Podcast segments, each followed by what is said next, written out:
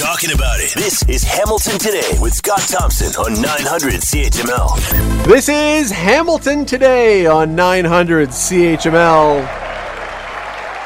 Scott Radley in for Scott Thompson on this Friday before a long weekend. The applause is for the Friday before the long weekend, not for who's hosting, I assure you. Friday before a long weekend, there is no better sentence or phrase out there. I'm telling you, and you know this. You may have already checked out. It's okay. We understand. Thanks for being here.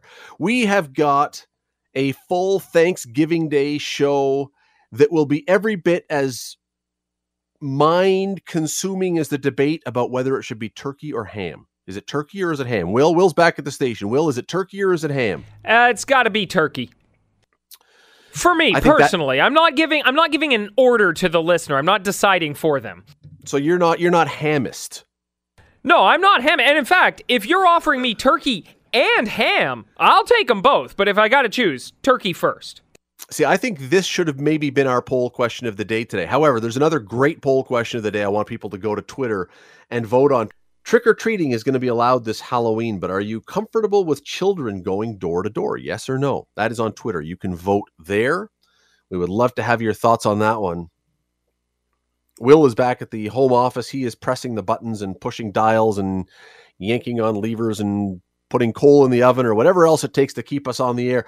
Will, trick-or-treating, did you have any tricks? And I don't mean like at door-to-door. Did you have any secret things you did to enhance the quality and quantity of the haul you would get when you were a kid going door to door? Oh, yeah. So when I was a kid, over a course of a few different Halloweens, I started paying attention to which houses people tended to skip, either for various reasons. One of them being, for example, and this was the house that I kind of noted first of all, my friend's grandmother, she had this house, but she always gave out, along with candies, she also maybe sometimes had pastries. She was very old school. She'd have Italian pastries, things like that, all sorts of great stuff. But, like, she had the typical witch house. Kids would kind of skip her house, and I realized, it was like, I knew her, that's just Dana's Nona Rosa. But no, I realized, oh yeah, other kids in the neighborhood are kind of scared of her house, so she always had a bigger haul. And then I started to pay attention, then there were the houses where maybe they gave out candy, but it wasn't like chocolate, or they'd kind of give you some sort of health pamphlet along with it. Those were the houses kids skipped. So I always made sure, you go to the big houses, but make sure you get to all the ones the people skip, because they always have extra candy. You go later in the night, they will give you twice as much. They're just looking to unload at that point. Yeah, that was my trick. See, we learned early on. I was still probably 10 or 11. My friend Ward and I learned, you know what?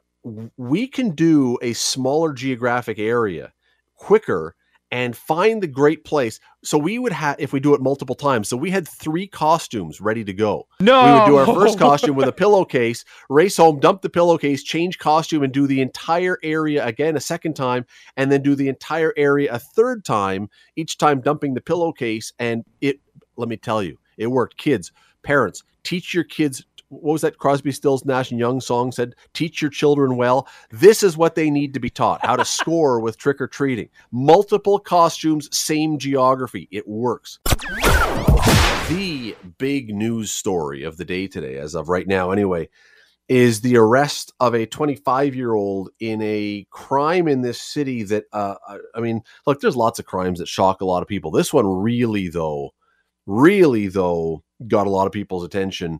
I want to bring in Lisa Polesky, of course, reporter with 900 CHML, who has been covering this. Lisa, thanks for doing this. Thanks for having me. So fill us in on this. So for the people who remember the story, there was a family, their home was, I guess, invaded, and a 21-year-old was shot and killed. His father is in hospital still with serious injuries. What has happened today? So, yes, the Hamilton police have announced that they've arrested 25-year-old Antoine Chambers of Hamilton. He's been charged with first-degree murder, attempted murder, aggravated assault, and kidnapping, as well as firearms charges that he was actually initially arrested on the night of September 16th. So he was arrested early on, within 24 hours of when this all went down. but police didn't really have enough at the time to kind of tie him to the kidnapping and the murder. So they now have that and have gone ahead with these charges. They're still looking for two other suspects, very vague descriptions at this point. We know they're male. But yeah, the descriptions that police have are kind of based on just kind of witness testimony and from what I understand, grainy surveillance footage. So they're still the search is very much still underway for who was responsible for what happened to Fakir Ali and his sons. Tragically, Nano, the 21-year-old son, died in hospital after he was shot trying to help his father when that all unfolded. The police had this press conference today where they laid this all out. One of the things that when you hear a story like this that really makes people worry is the idea of a random situation like this, where this just could have happened to anybody. Is there any... Has anything been said? Was this family targeted, or was this truly a random incident? Well, it seems like he was targeted for sure.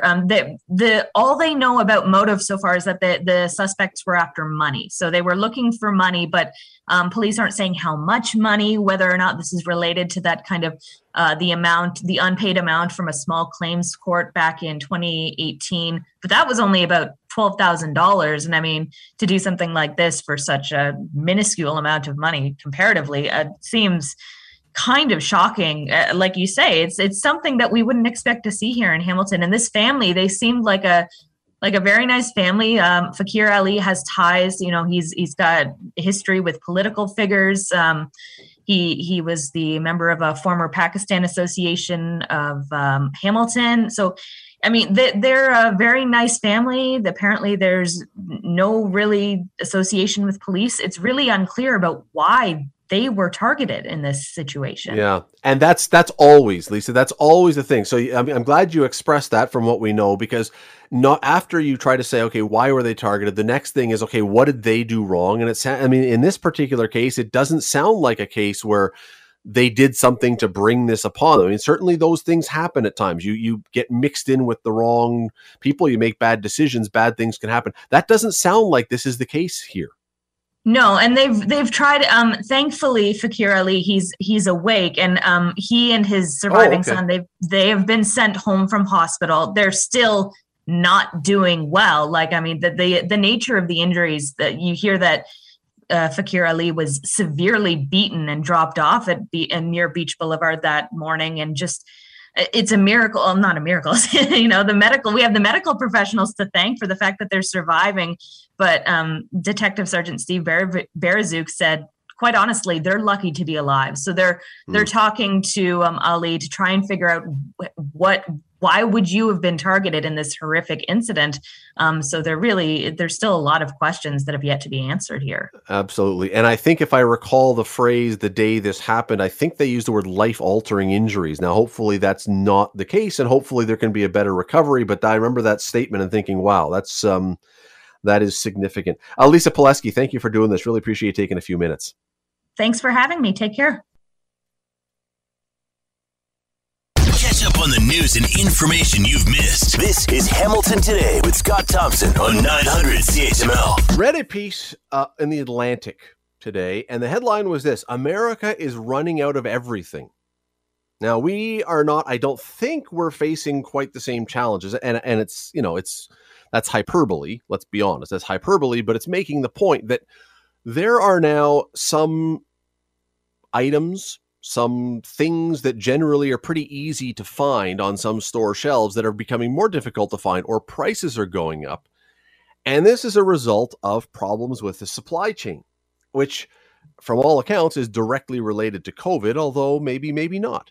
But yes, there are issues now with how things are getting here and how they're being sent out all around North America. And really, when you read this, it is a circle. So you can't really point to one specific starting point. The whole economy, how this works, is a big circle. One thing leads to the other and goes back to the beginning. But I want to bring in Marvin Ryder from the DeGroote School of Business. And Marvin, for the sake of trying to figure this out, where the Atlantic starts, their circle, is off the port of Los Angeles in the Pacific Ocean with a whole bunch of boats that don't have anywhere to go. Can you take it from there and explain why the system, the supply chain, is now having problems? Well, I'm happy to do it, but I'd like to start in a different point, if you don't mind. Sure, go ahead. You know, the article, I haven't read that specific article, but I've read other articles like this, and the journalists themselves are not trained in business, and so they tend to use the term supply chain a little indiscriminately when sometimes it's simply a supply problem. So to give you a simple example, you probably are well aware that earlier this year we had a lumber shortage. Oh my God, I couldn't get any lumber to build a fence or build a deck, and if I could, it was astronomically priced. That really wasn't a supply chain problem. It was a supply problem because the people who made lumber made a strategic decision a year ago that during COVID, no one's going to need lumber. Who's going to be wanting to build anything? So they stopped cutting down trees. They stopped cutting it into boards, they stopped drying it out, and they just stopped doing it. And that all worked brilliantly for them in 2020. But 2021, what no one saw coming was that we would be, having been trapped indoors all this time, we would want to be finishing our basements and doing a new deck and doing a new fence. We all rushed out. There was no supply of the lumber to meet you. That's what led the prices to go up. Since then, of course, they've cut down trees, they've turned it into lumber, and now we've flooded the market with it, and prices have crashed. They've come right back down. So some of this is misestimating supply during a pandemic. In other words, people are not making more. They're cutting back, saying, well, who do we know? This is one of the problems with beef, why beef prices have gone up. A lot of the slaughterhouses shut down. Now, there are supply chain problems, and I would prefer to use it as a starting point. That wonderfully cute story from earlier this year about that boat that was sideways in the Suez Canal. Huh? Yes, yes. He's really stupid. He doesn't know what to do. And you might remember it took the better part of a week to get that boat dislodged. And there was a footnote to that story that most people missed, was that there were a large number of boats on either end of the Suez Canal parked, waiting to get in. And even though they eventually got that boat freed, it pushed back a lot of boats getting through, and that's exactly a supply chain problem. Again, to give you a simple example of this, last Wednesday, a boat departed Vancouver that was loaded with absolutely nothing other than empty containers. And what had happened was, as this supply and demand, these chains got unbalanced, in part due to the Suez Canal, we had a lot of containers here sitting empty. Asia wanted to fill them with products, but they didn't have empty containers there. So although it's a relatively expensive process to send a boat to Asia carrying nothing but empty containers, that's what we did to try to rebalance the system. So this is what's working its way through. There has been rumors for the better part of a year that there's going to be a tire shortage. I first saw that in March of this year. They've now come out with this story again. Well, winter tires, you'd better rush out there because how do we get the tires from Asia? We fill these containers and the containers aren't coming. I'm not sure there's going to be. The tire companies themselves say they'll be fine on all this, but this is where the warnings are coming from because there's this imbalance. It will sort itself out. It will take 3 or 4 months, but in particular, if there are things you're looking for Christmas, like that hot toy your child just has to have, buy it now, find a good hiding place, stick it away, because when you absolutely want to buy it in December, it just might not be there on the shelf. Yeah, and that's a great explanation. And when I mentioned the port of Los Angeles, again, the example is, and it probably exists in our ports here in Canada too. They're using this example that there's such a shortage of drivers. We go back to truck drivers, huge shortage of supply, so they get all these containers, as you described, that are now backing up in the port. They can't drive them out of the port fast enough to make room for the new containers to come in. So they now have all these boats that are floating around loaded with these containers full of stuff. You can just see how one part, I mean, it really, I don't want to say it's a house of cards. It's not a house of cards, but how it's like a Jenga game. One part can affect everything else if it doesn't work properly. Well, I don't want to say use a Jenga game, but it is an intricate system, and the whole thing we describe about this is called just-in-time inventory management, that the new shipment of inventory arrives just at the point you need it, you're down to your last item, and they're replenishing the supply. And when it works brilliantly. It keeps the costs down. No one's got extra money tied up in inventory they're not using. But when you get a perturbation, in this case, something as simple as a boat sticking itself sideways in the Suez Canal for 10 days, it throws off that really fine-tuned ballet, that choreographed ballet, and it's hard to catch up. We will catch up. There is a little bit of slack in the system, so over time we will get there. Use another quick example. Many people have been seeing these high gas prices. Oh my gosh, gasoline prices are so high. Well, if you're in England, what's causing the gasoline prices there is not just the world price of oil being up, but what you just mentioned, there's a shortage of drivers. In England, to try to fix this, they've actually taken people in the army who are trained to deliver military vehicles and put those drivers, they've taken them out and said, you're going to drive oil trucks and gasoline trucks to try to deliver gasoline so we can get this thing fixed. That's not going to be their permanent job, but they need to do it for 4 to 8 weeks to get the system back to balanced. One other thing you just said, and we got time for one more here, and that is you talk about these empty cargo boxes that are now being sent back to China. Traditionally, usually, it works back and forth, that America would send its stuff in China. Why is North America sending empty boxes back? Why are we unable to fill our boxes to send them back and have to send the empty ones back? Well, it's just, again, it's a case of balancing orders. So, you know, somebody orders something from China, it comes over in a container, we refill it with some goods to send it back to China. But as this perturbation happened, as we threw off this delicate ballet, the orders got themselves unbalanced. And so we had lots of stuff that came over, but we didn't have the orders to send it back. It will, again, sort itself out over a little bit of time, and we'll get back to balance. But this is why this very unusual thing. I'll give you one other quick example. Costco, worried about keeping its supply, because, you know, Costco works on volume. You got to move that product through Costco. They are worried about deliveries. They have actually hired their own boats to handle their own shipments for the next 3 months. Again, they're not going to permanently get into the shipping business, but they are so worried about this, they're going to have their own boats delivering product to make sure they keep those stores well-stocked headed towards Christmas time. People are doing unusual things because of this imbalance that's come about. And so expect to hear more of this. I don't know what the next story is going to be. There was one about a Christmas toy, something made of plastic, worried about getting the plastic components, the little particles of plastic, to make the item, not necessarily finished goods. You're going to hear more of this in the months ahead. Yeah, I don't know where in the world Costco is going to be able to get 47-gallon tubs of mayonnaise made to ship over here like they have. But you know what? Yeah, they'll find it somehow and get it sent here somehow. Marvin Ryder from the DeGroote School of Business. Always appreciate the explanation. Thank you. Glad to be with you today. We are, and this is, you know, it's Thanksgiving weekend, so this is applicable in a lot of ways, but we're very fortunate in this country to have many of the things we do. We are also very fortunate in this country not to have some things other people have. Malaria being one of them. And let me tell you, as someone who got to enjoy a bout of malaria a number of years ago after spending a summer in the jungle doing volunteer work in Papua New Guinea, I can tell you that it is wildly unpleasant to go through. But as bad as it was, I didn't die, obviously. Many people around the world, though, are not so lucky, it's not so fortunate as I was. So the news that there is finally, seemingly, a vaccine that's been approved to protect against malaria is tremendous, tremendous news. I want to bring in Dr. Omar Khan. He is the assistant professor with the Institute of Biomedical Engineering and the Department of Immunology with the University of Toronto and a medicine by design investigator. Dr. Khan, thanks for doing this today. Appreciate it. Happy to be here. So malaria has been around, I'll say forever for the sake of argument, and it's been known about forever, again, for the sake of argument. How come it took so long to come up with a vaccine for this, and it took just months to come up with a vaccine for COVID that we've all been now taking? Well, this is an interesting story, and it kind of relates to COVID in the end.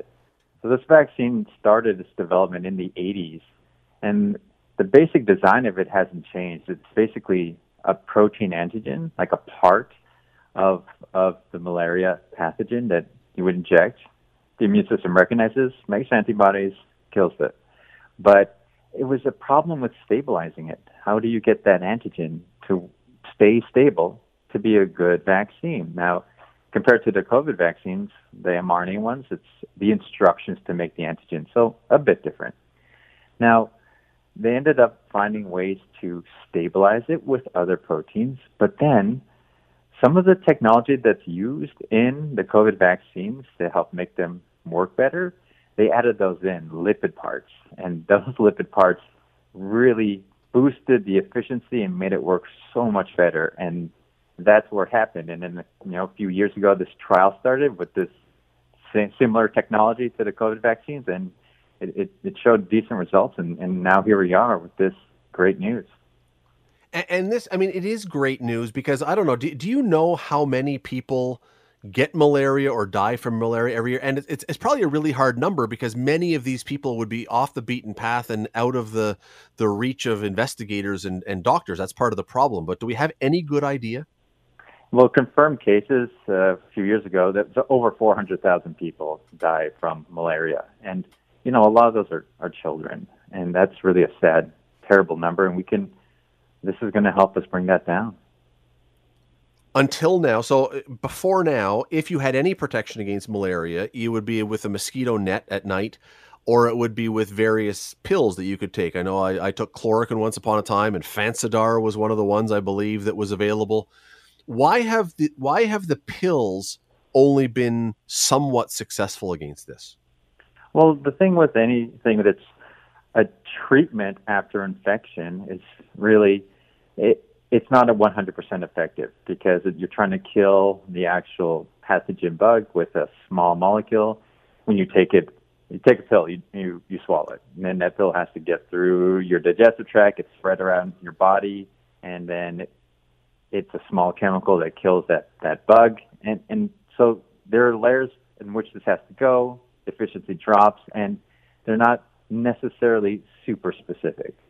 But with this vaccine, it's really different because what it's going after is the first stage of it. So right after you're infected, what happens is that it goes into the liver, it makes more of itself, and then it exits the liver and it infects your blood, your red blood cells, and then that's where a lot of the damage happens because your blood cells, they start going away, you get anemic because you don't have enough blood cells to carry oxygen, and you get really sick, and then mosquitoes bite you, carry your blood, mosquitoes get infected, spread it to someone else they bite, and it just goes on and on. So the vaccine gets it right when it's in the liver. So right when it's starting to try to ramp up and make more of itself, that's where it gets attacked. But this is a preventive vaccine, right? This is not to deal with it once you've got it. We're hoping that this is going to work to prevent people from getting it. Yeah, so the thing is with any vaccine, it takes effect, your antibodies take effect after it sees the pathogen. So when the infected mosquito stings somebody and then those little malaria bugs get inside you, then your antibodies are going to start sticking to it and preventing it from doing any harm to you. And if some cells in your liver do start making them, those antibodies will be able to find those and get those as well. And that's what's really important. But it's that stage where it's not crushing your blood cells.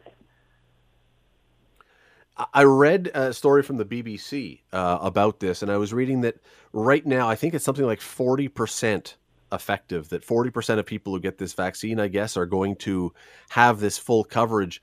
If you're in the medical field, if you're a doctor, a scientist, are you looking at this saying this isn't good enough because it's only 40%? Or are you looking saying, yeah, but that's 40% more than 0%, which is really bad?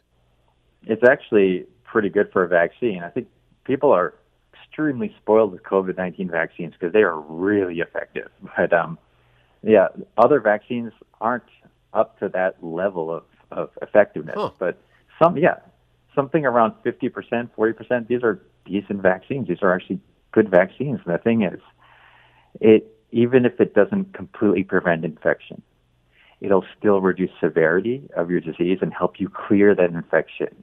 And that's really what's happening here, and that's the benefit. So you know, even if it's 40% effective, if you're saving 40% of children infected, that's a huge, huge number. Yeah, 40. I mean, if you were saying, how many did you say? 400,000 people a year, 300,000 die. You take 40% of those not dying. That's a big number. I mean, that's a very big number. And you're right. Now, not everybody's reporting their infection. Not everybody knows, so it could. No, and that's really the tricky part here, Dr. Khan. I really think that because we don't have malaria here in Canada. I don't think there's anywhere in North America that would really have malaria. We're talking about a lot of impoverished countries, developing nations. And because of that, many of the people would have a difficult time either affording it or they're not easily accessible because they are not in a city. They're way out there. So how are we going to be able, how are people going to be able to make this happen, to get this to the people who really, really need it the most, who might be the people who are least able to actually get this stuff? Well, this is the challenge that's coming next, because it's 4 doses. You do the first 3 doses 1 month apart, and then the second, the final dose is 18 months later. So it's quite a long time to get build up this level of protection. And that's going to be hard in the developing world where you have folks who don't get to visit the doctor regularly and have that coordinated. So what's happening is that, you know, they're working on a development plan to see, make sure that people can get this out there. We've seen, you know, this is possible. We've seen it with COVID. We've seen it with polio. We've seen these vaccination campaigns are possible. As long as you have a good vaccine, people will move heaven and earth to make sure people get it. Dr. Omar Khan, very much appreciate the time today. Thanks for helping us. No problem. Take care, everybody. 3 hours and 10 minutes, give or take almost exactly from this moment. The puck will drop on a new Hamilton Bulldogs season. You may have noticed that we're saying a new Hamilton Bulldogs season, and we haven't really talked about the Bulldogs for a while. Well, you know why. COVID, right? Affected everybody. Steve Staios, the president and general manager of the Bulldogs, joins us now. Steve, how are you tonight? Today? I'm doing great, Scott. How are you? I'm good. It feels like it's been a while.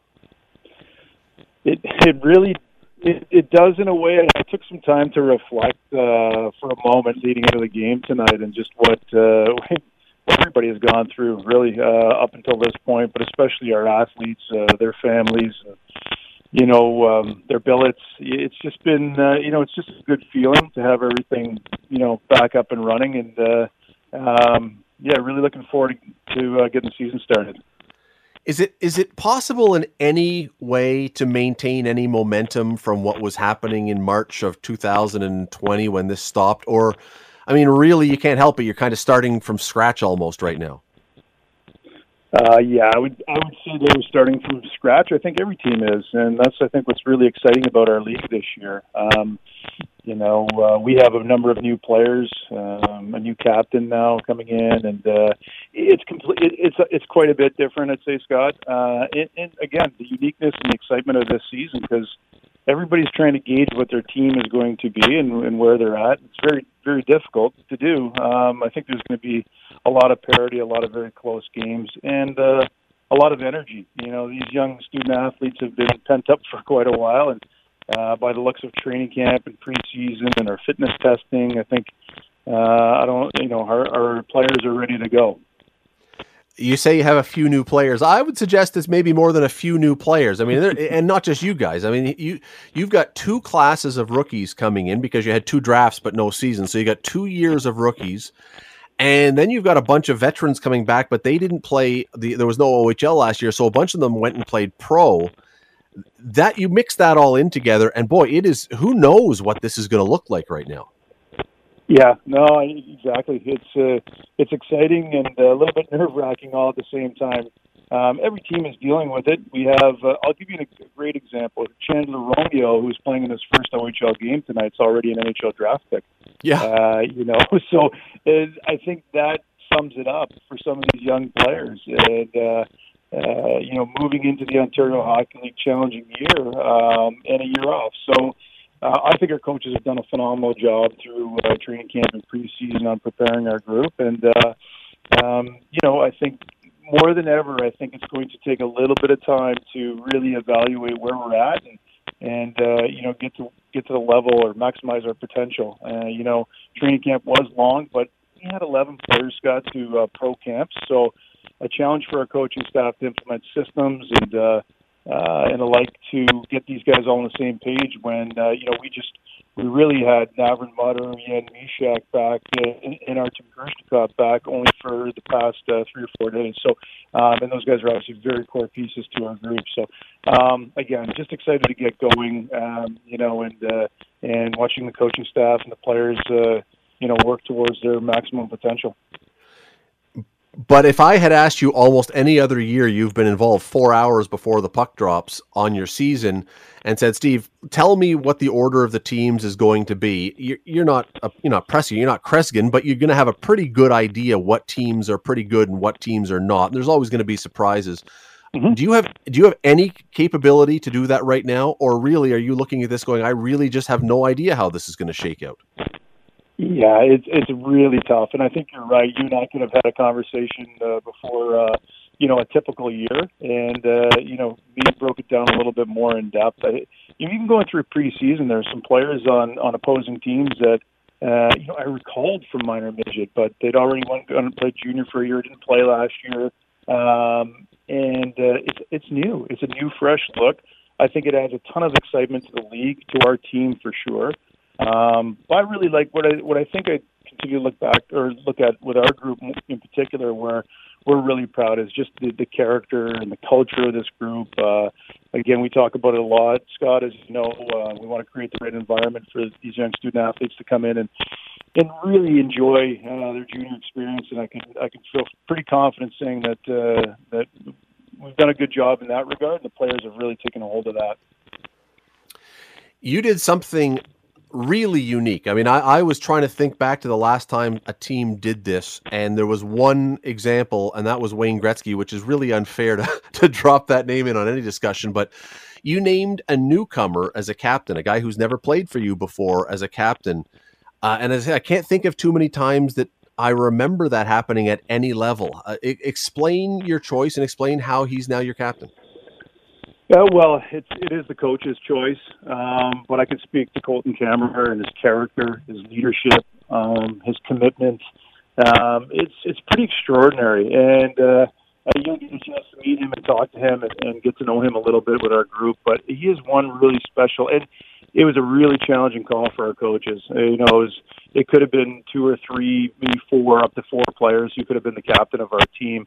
And Colton just exudes this incredible, he's got a real calm demeanor about him. He's an extremely hard competitor.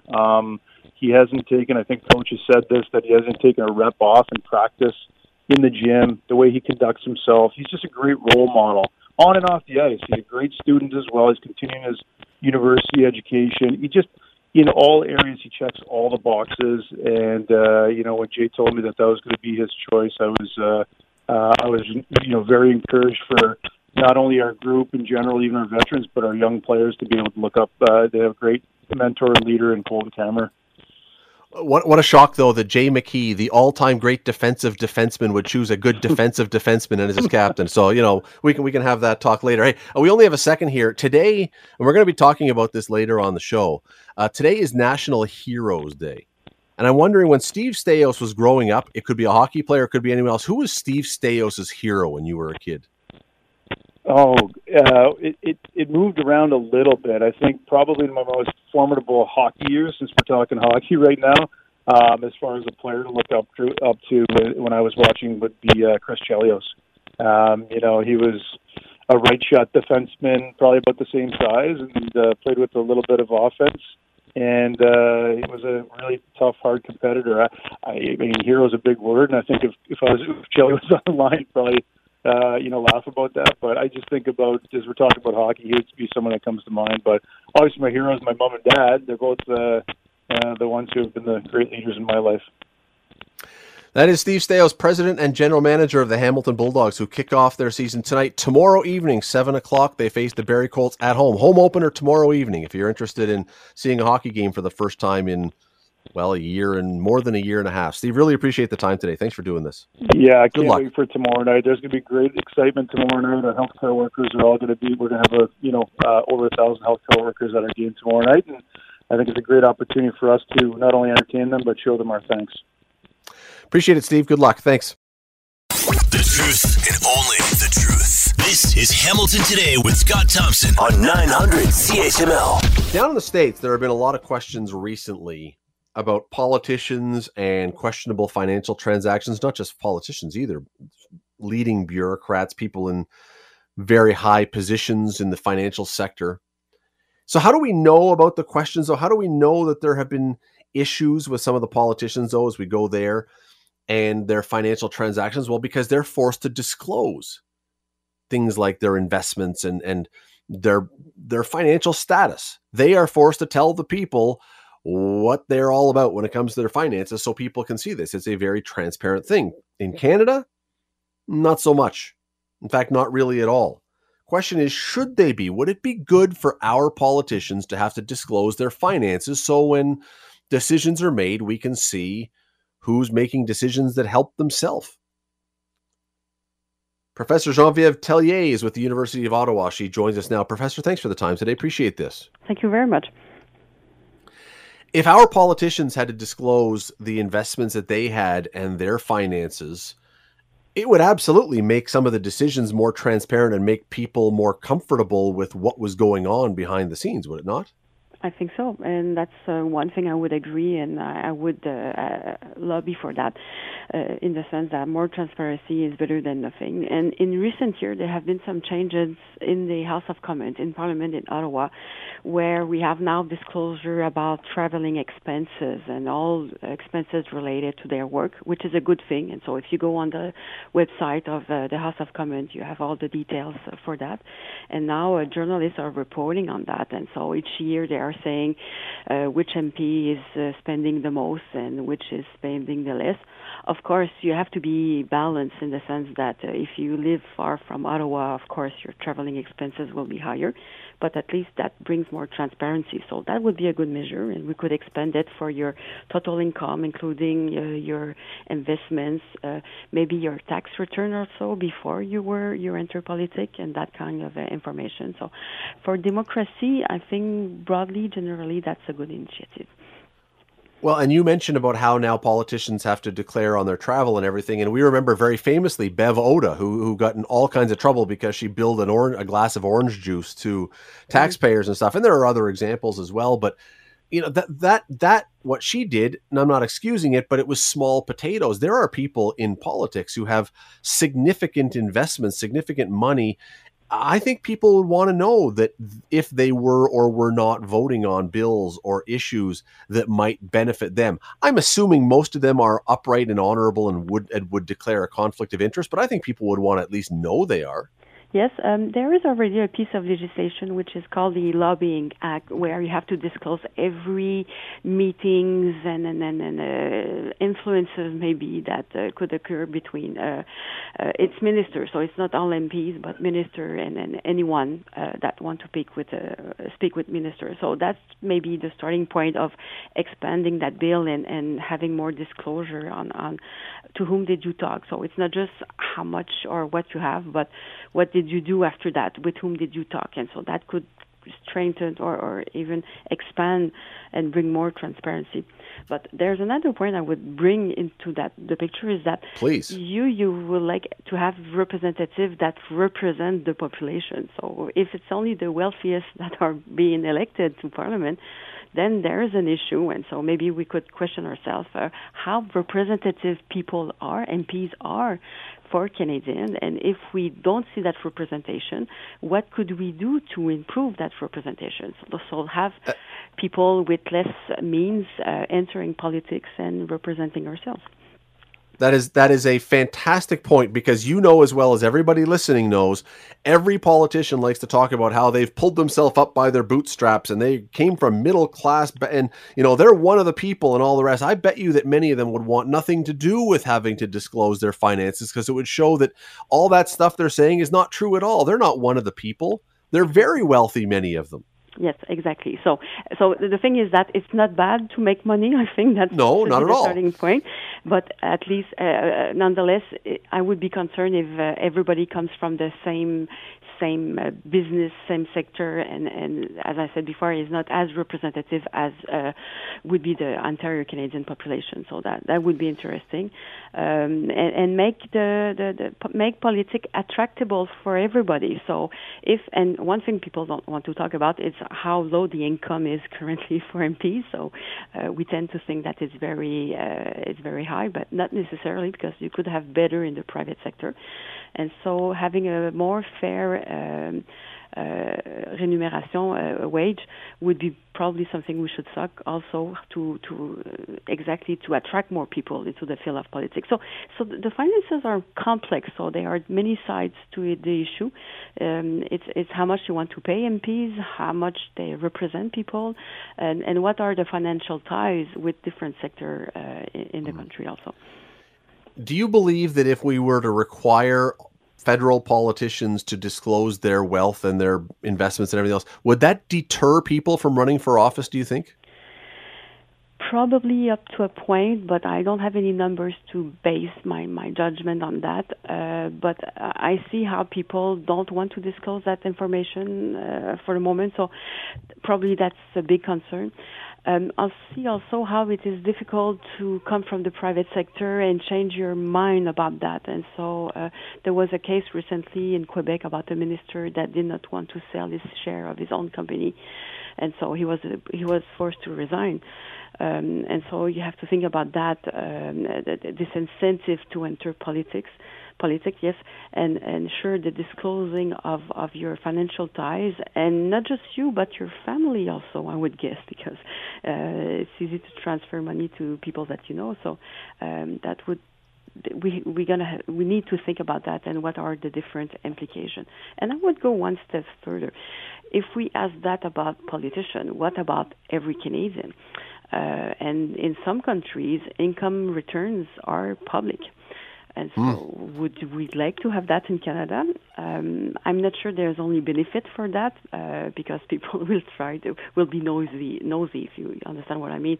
They will look at what their neighbor are doing and pass judgment on that. But it's a question of culture. How transparent should you be, everybody in society, about your finances? Fascinating question. Professor Geneviève Tellier from the University of Ottawa, thank you so much for a few minutes today. Really appreciate it. Thank you for the invitation. If you're in the market to buy a house in the greater Hamilton area, you may have noticed it is not cheap. The last numbers that we saw were the average now is pushing something like $900,000. So if I told you that there was a perfectly good 3-bedroom home for sale with a new kitchen, hardwood floor, spa bathroom, gazebo, access to all kinds of pools and amenities, and I told you it was about a third of the average, the price, what would you say? Oh, no, what I should add that it's located on a naturist resort, the Ponderosa Resort on Highway 6. So you don't have to be new to live in your house, but you probably have to be reasonably comfortable with your neighbor sunning their bits and pieces now and again from your patio. C.C. Alexander is the realtor who's got this listing. She joins us now. C.C., thanks for doing this today. Hi, Scott. Thank you so much for having me. Look, I have seen some unusual listings. There have been lots of unusual listings over the years, but for you, this one's got to be up there to sell the naturist resort house and get a client that is willing to do this. For sure.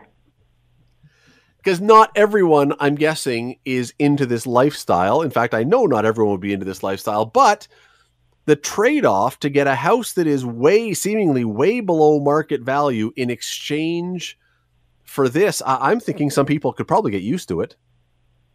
Oh, absolutely. You know, it is a very different lifestyle. It's a niche lifestyle. As a naturist or nudist, those two are somewhat synonymous. It's very unusual. It's exciting to realize that there's great properties out there, leased land properties in this price range, which might be fantastic options for people looking to get into the real estate market. But yes, this particular listing, there is a requirement.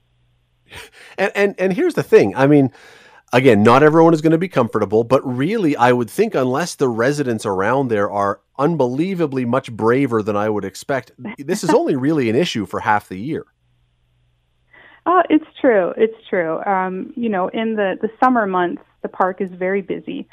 They have a lot of guests who come in, people who come in seasonal and day passes, and the park is quite full from people all over, every demographic you could imagine. So you're right. In the winter months, when it gets cooler, the jackets come on, and it's quieter in the park for sure. Yeah, there's not as many people hanging out on the porch, which is probably a poor choice of words, but nonetheless. Have you had much interest from this yet, other than people like me and other people who are calling saying, hey, this is a really interesting listing? As far as buyers, have you had a lot of people nosing around? We have. You know, selling a nudist property is it's different from, you know, the regular process that I would have for my regular residential commercial properties. So there's a few changes. You know, definitely things like drone footage out of the question. Photography is handled with, you know, some kid gloves. But the biggest difference is the volume of inquiries. We have a screening process that we have in place. And with a typical entry-level home, you would get maybe 20, 25 inquiries a day. We're getting 200 to 300 inquiries a day. Sorry, how many? So 200 to 300 inquiries per day. And again, are these people who are inquiring just because they're curious and it's ha, or is it because you get the sense that a lot of them are really serious? You know, we're getting a mix. At the end of the day, I'd say about 1% are the serious buyers, but we get asked all kinds of questions. Many people are asking what leased land is all about, like how does that work, you know, how does a rental work, things like that. But we get some very interesting and very unique inquiries. Such as? For example, I knew you were going to ask me that. We had a buyer that called and wanted some retail commercial space, as he felt that this would be a great location for a clothing store. I think he missed the point, but, you know, far be it from me to question his business acumen, but that seems like it may be kind of off the mark. Hey, you know, it's all how you perceive it, right? Well, maybe for the emperor and his new clothes, that would be the kind of clothing store you could put there. But that's sort of a deep dive. This is a weird one. And of the people that are calling and the ones that you think are serious, is there more of a particular type of clientele? And what I mean by that is not nudist, but age, because some people might say, well, this is a retirement property, but others, because of the price, might say, no, it's an entry into the market for people. What's the age of the people primarily who are calling? You know, that's a very interesting question. And in the 5 years that I've been representing properties in that park, I have noticed a change in the age that's coming forward making inquiries, the serious inquiries. The demographics in the park, as I said, during high season, there's young families, there's singles, there's seniors, you've got it all. In the off-season, resort's quieter, more seniors with a permanent residence, snowbirds, things like that. But I have really noticed a change over the last 5 years where the park is attracting a younger generation into the park. And the mix of homes there, it's this particular home is, you know, very nice. There's log cabins, there's mobiles, like it's very unique. There's something for everyone. So we are seeing quite a difference. This is, again, you know, all the questions are weird. I grant you on this one. But when people come to do a visit to look through the home, and I assume that you can have home tours, do they all remain clothed, or are some of them into this lifestyle and decide they show up at the park and you're showing them the home while they are au naturel? Right, right. Another great question. I get asked that quite a bit. You do not have to be naked to come and view a property in the park. There are other professional services like myself who work on behalf of the clients in the park, like there's landscapers, Amazon delivers, utility workers. It's normal day-to-day business of home ownership. It is. Look, it's a really interesting thing. People can read about this at thespec.com. There's a story. They can go on to realtor.ca and see it. As you say, the pictures are very, there's no naughty bits in the picture. So don't go there. This is not like as you're a kid looking for National Geographic stuff. So none of that. And I must say, CC, as I was doing this, I thought you may have the most perfect name for people interested in going to a nudist park to be called CC. I don't know if you planned that or not, but that was, as soon as I saw it, I went, wow, she figured that out perfectly. Listen, really, really appreciate your time today. Thanks for doing this. Oh, thank you so much. Thanks for having me. It is, it's a really interesting one. And again, you know, if you were someone who could get used to that, could handle that, could be into that, that could be a great real estate investment for you. On the other hand, if seeing your next door neighbor bending over to trim the flowers and if that might throw you for a bit of a loop, it would me. You know, maybe keep looking. Anyway, look it up if you want. For many months now, hospitals have either been busy with COVID or busy getting prepared to be busy with COVID. And what that's meant, in addition to a lot of other things that have had to been changed on the fly, is that thousands of surgeries that were not necessarily urgent, not necessarily life-saving, have been delayed. But now that things seem to be getting a little bit back closer to normal, and hospitals are now able to step back a little bit from being on full red alert that COVID is about to hit us in a massive tsunami, it looks like it may be time now to start catching up. That, however, is not going to be easy. Dr. Carolyn Goss is Vice President of St. Joseph's Health System with responsibility for integrated care initiatives, and she is the President of St. Joseph's Home Care. She joins us now. Dr. Goss, thank you for the time today. Sure, nice to be on. To try and catch up with all of these surgeries that have not been able to happen, this honestly sounds like a monumental task when we're talking now about 18 or 19 months. It is for sure, and I know that all the hospitals across Ontario are planning on trying to make up for lost time in many ways to help support those surgeries that didn't happen. And in home care as well, we're also trying to prepare for that, because we know that 30 or 40% of patients who have surgery in hospital would need home care support after they're discharged from hospital. Right. And you know, whether it's doctors, whether it's surgeons, whether it's nurses, whether it's people doing home care, you need human beings, and human beings cannot be worked 24 hours around the clock. How do you handle this crush then? Well, for home care, it's been a real challenge across the board, to be frank, during the pandemic. So we've always been a little bit challenged in terms of staffing in home care across Ontario. There's lots of competition for staff. And during the pandemic, like many healthcare organizations, we've seen some staff either leave the sector or move to a different part of the health system. And it means that we've been really challenged. So we know in Ontario, for example, across the board, we've lost about the equivalent of 3,000 nurses from home care. So when we pair that up with what we know will be a really increasing demand for nursing and other home care support in the fall and for the next probably 2 to 3 years as we recover, it's going to be a real challenge to try to meet that demand. And one word, as soon as you start saying that, I mean, all I can hear is the word burnout. I can't imagine. I mean, you've already lost this many people. I can't imagine there's not going to be more saying, yeah, you know what, I'm tapping out here. I've had enough. It's really important. I mean, we, like many other organizations, have really done as much as we can for sure to help support our staff, recognizing that it's been not only stressful for them professionally, but of course we've all had the extra burdens in our personal lives because of the pandemic, young children in schools, et cetera. So it has been a really difficult thing for everyone to balance. But so we're certainly trying to, plan, work very closely. So we have a special relationship with St. Joseph's Healthcare Hamilton, because we all work for the same system. So we've been fortunate that we are able to plan directly with the hospital team. So we've been doing lots of work to try to anticipate, how many patients will require surgery, what that will mean in terms of staffing. So we're really doing the best we can to help plan for that. But there's no doubt that it's going to put pressure on a system that is already extremely tight and frankly not quite meeting the demand of what regular home care is today.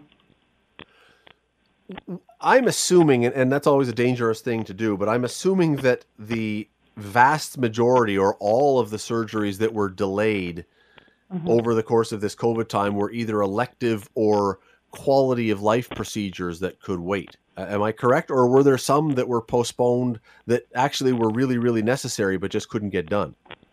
I know certainly the hospitals have really prioritized those that were required. So cancer surgeries, for example, we've certainly continued to support those through home care as well. So the really critical surgeries, everyone has really put their best effort to make sure that there were no delays. And we've been able, through home care as well, to help support them throughout the entire time of the pandemic. But there are a lot of other very important surgeries that definitely have impact on people's quality of life that have been delayed, and that's certainly where, you know, all the teams, both in hospital and home care, are trying to put a lot of effort to make sure that we can, you know, we can address those needs and help support the hospitals that are ramping up in you know, more day surgery procedures, and also doing some surgeries that it will be planned to happen through the weekend. So that's a little bit different than before. So it requires a lot of planning on everyone's part to help support that. How, I mean, for your hospital, because you can't speak for everybody, of course, but how do you triage this? Because is it now the people who had been waiting the longest are going to be put to the front of the list, or is it based on importance, or how do you decide who gets in first and then who has to wait longer? So I know the hospital team at St. Joe's has, you know, they've put a lot of effort into to looking at exactly what you're describing. There's a whole, you know, a series of things that they would look at to prioritize. I'm not sort of privy to exactly the mechanics of how they've done that, but I know that they put a lot of effort into you know, looking at the timeliness of surgery, so things that are more urgent. You know, certainly people who have been waiting for a long period of time. And try to, you know, change the way they do surgery. So, for example, I know that there will be, you know, some surgeries, for example, where maybe patients needed to wait in the hospital or need to recover in hospital, for example, for 4 or 5 days. If we're working closely with them at home care, maybe they can be discharged home a little bit sooner, and that creates more space in hospitals to do more of the surgery. So it really is sort of an all hands on deck effort to try to support that. It took us, what are we at, 19 months now from March when this really kicked in. It took us 19 months to get into the situation we are. Do we know how long it's going to take to get out of this? Because there's, even as we're trying to catch up, there's always people coming along behind who who need this and add to the wait list. Like, it's not just the people who have been out now for 19 months, it's them plus. Oh, well, there's no doubt, and we know that the provincial numbers, you know, show that there's over 400,000 procedures that have been delayed. So that's a huge burden. So I've seen provincial estimates of anywhere from, you know, 18 to 24 months. That's estimated in terms of recovery. That may vary a little bit from region to region, but there's no doubt it will take a long time to recover from the lost time for surgery. And as you say, there's still a lot of unknown. We're going into a fall season where, you know, public health and others are expecting the flu to be a little bit more prominent than it would have been last year because we're opening up more. And, you know, of course, COVID is still the unknown, although there's certainly progress being made on that front. You know, everyone still has to anticipate that could disrupt things as well. Well, it is a massive, massive challenge. Dr. Carolyn Goss, St. Joseph's Healthcare, really appreciate the time. Thank you for this today. No problem. Happy to talk. If you're all about drama and gossip, well, this isn't for you. This is Hamilton Today with Scott Thompson on 900 CHML. Scott Thompson not in today. Scott Radley sitting in on Hamilton Today with Ted Michaels and Diana Weeks. Should be the other way around, though. No, or I should say, Diana I should first. Say... Well, yeah, I was going to get to that, but I was going to say, or Les Nessman, and Diana can have her choice of either Bailey Quarters or Jennifer Marlowe. I'm not sure which one she would take. Go for Bailey. I'll take your guys' word on it. Yeah. I remember that show. I've seen WKRP in Cincinnati. Yes, okay, of course. So. And I, of course, remember that turkey episode. I think about it every Thanksgiving, especially now that we work in radio. Yeah. It's a good one. It is amazing how many similarities there are. Not with the exact things. I joke about Ted being Les Nessman. He's not really Les Nessman. He doesn't wear a Band-Aid every day, and he doesn't have his office marked out on the floor. I don't have an office. You know, that's the point. Yes. Hey, today is, we've been talking about this. We're going to do it later in the show as well, but today is National Hero Day. National Hero Day. Diana, I will go to you first on this one. When you were growing up, it could be now still, but who was your hero? Did you have someone that you always wanted to be or that you really looked up to? Oh man, that's a tough question. Mm. I can't think of one offhand. I know I've had a lot, but a hero, hey? Well, I'll go to Ted while you think about that. Ted, anyone for you? Of course, my youth, it's such a long time ago, I don't remember. But Gronk the caveman. Yeah, but I do know, as a kid growing up, and I've changed mercifully, I used to be a Maple Leaf fan. So people like, I remember Bob Pulford. I was a big fan of Bob Pulford. and other players who played on the Leafs. That was when I was growing up. And it happened really, really young. I think I was 9 years old at the time. But I was a fan, I don't know why, but I was a fan of JFK, a huge fan of JFK. And I remember how upset I was. And I was only 9 years old when he got assassinated. So that was kind of one of my early heroes, I think. Wow. You know, while Diana continues to think about this, here's a little pop culture tidbit about the JFK assassination. If you watch the opening scene of the first year when they do the Gilligan's Island, when they do the song and they show them getting onto the minnow and sailing away, in the background, the flag is at half-mast because that scene was filmed the day after JFK was assassinated. Really? There you go. See, you learn something every day here on Hamilton This is what you should do. But I'm amazed that you picked up on that, because most people wouldn't. They just watch the show, and they always ask the question, "How stupid is a professor if he can't figure out how to get him off the island?" But that's another story. But well, and how much money did Thurston Howell carry with him at all times? Yeah. Anyway. So, Diana, was there anyone? Well, I'll give you one more chance, because my hero as a kid, and as I say, we're going to talk about this later, was Bernie Parent, the goalie for the Flyers, Stanley Cup years. I played goal. I tried to break in my pads to look like his. I wore a mask that had the Philadelphia Flyers logos. I had the shirt, wanted to be Bernie Parent. Of course, never really turned out. I'm doing radio, not making millions playing goal in the NHL, but, it doesn't mean you didn't cheer for the guy and love the guy, but... Anybody, Diana, or was it sort of just a moving target all through your life? I think it was a moving target, but something that comes to mind possibly later in life. So this would have been in my teen years, like late teen years, I would say, and my nerd's going to show here. But I think Margaret Atwood for me. I've always looked up to her, and as a writer, I've looked up to her, and just so she's been a big hero. I think always constant in my life. Yeah. All right. It is Thanksgiving. So, and I asked Will this at the very start of the show. You each get to have your say on this. It's Thanksgiving. Ted, we'll go to you first on this one. Mm-hmm. Turkey or ham? Oh, turkey. Come on. No comparison. Hey, listen. There are some hammers who will arm wrestle you over this. I am of Polish descent. My wife is Italian. So it's pierogi. So it is turkey all the time. Never had ham for Thanksgiving. I go feh to ham for Thanksgiving. What about a tofurkey or whatever they call it? The tofu bird? No. It's got to be authentic. You got to be careful that when you say that word, you got to be very careful. I know. Anyway, so Diana? No, turkey by all means. Turkey for sure. But in our house, I'm going to my mom and dad's on Sunday, we're having both ham and turkey, I believe. So we always do that. Even at Christmas time, we do that. I enjoy both. I really do. But my mom's turkey, I got to say, it's so good. And I will say when I say tofurkey, and you have to be very careful, only once have I sworn on the air.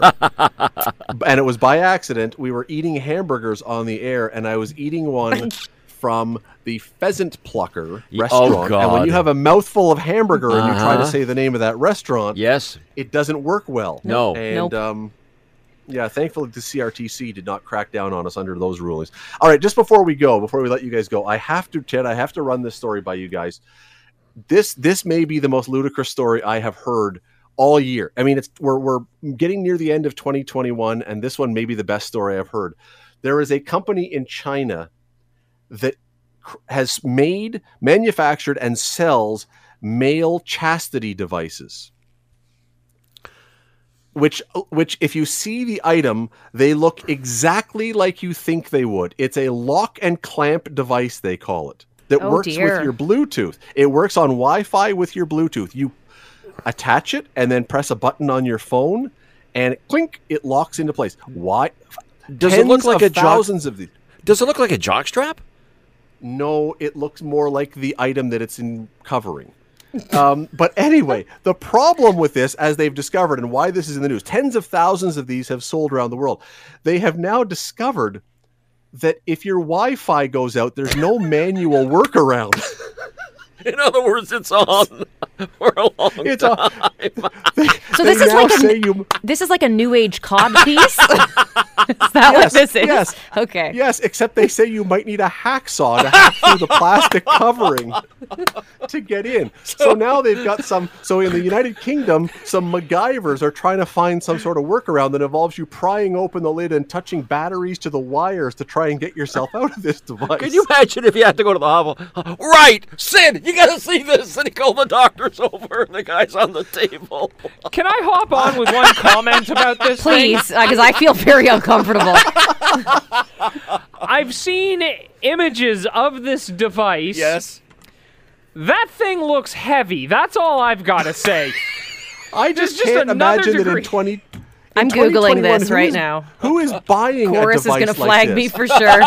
Yeah, no, in 2021, who is buying a chastity device? Honestly, like this is something from the Middle Ages. And I just and to make it high tech, but with no escape valve is really, you know, you're taking not your life in your own hands. Oh my! I'm definitely getting an email from HR now. I feel like the primary buyers of this device are people who lost bets. Well, the fact that they refer to it as a lock and clamp device is something I don't want anywhere near any delicate parts of any body. The question is, what made you think of looking for the story in the first place? Oh, I did not look this up, Ted. This is what happens when you go down an internet rabbit hole. There's one. The first one that pops up is called the CB6000. Well, like... What? Sounds impressive. It sounds impressive. You know, this company is now going to get more web hits than they've had in the last 10 years all at once from everybody who's listening, because everyone is running to Google right now. Oh, my God. To type this up, yes. Anyway, thanks for this, Scott. On the next episode of MacGyver. Yeah. Listen, that is our show for today. Thank you for being here. We are out of time. Will Erskine back at the office did an amazing job yesterday and today as I filled in locking up guests, getting people, doing all the work on the board, everything else. Fantastic job by Will. Thank you to him. Thank you to you for calling, all of you, and listening. Have yourself an amazing Thanksgiving weekend. Enjoy your family. Enjoy the food, whatever you're going to do. Scott will be back next week. I'll be back in my regular slot. We will talk to you soon. And boom goes the dynamite.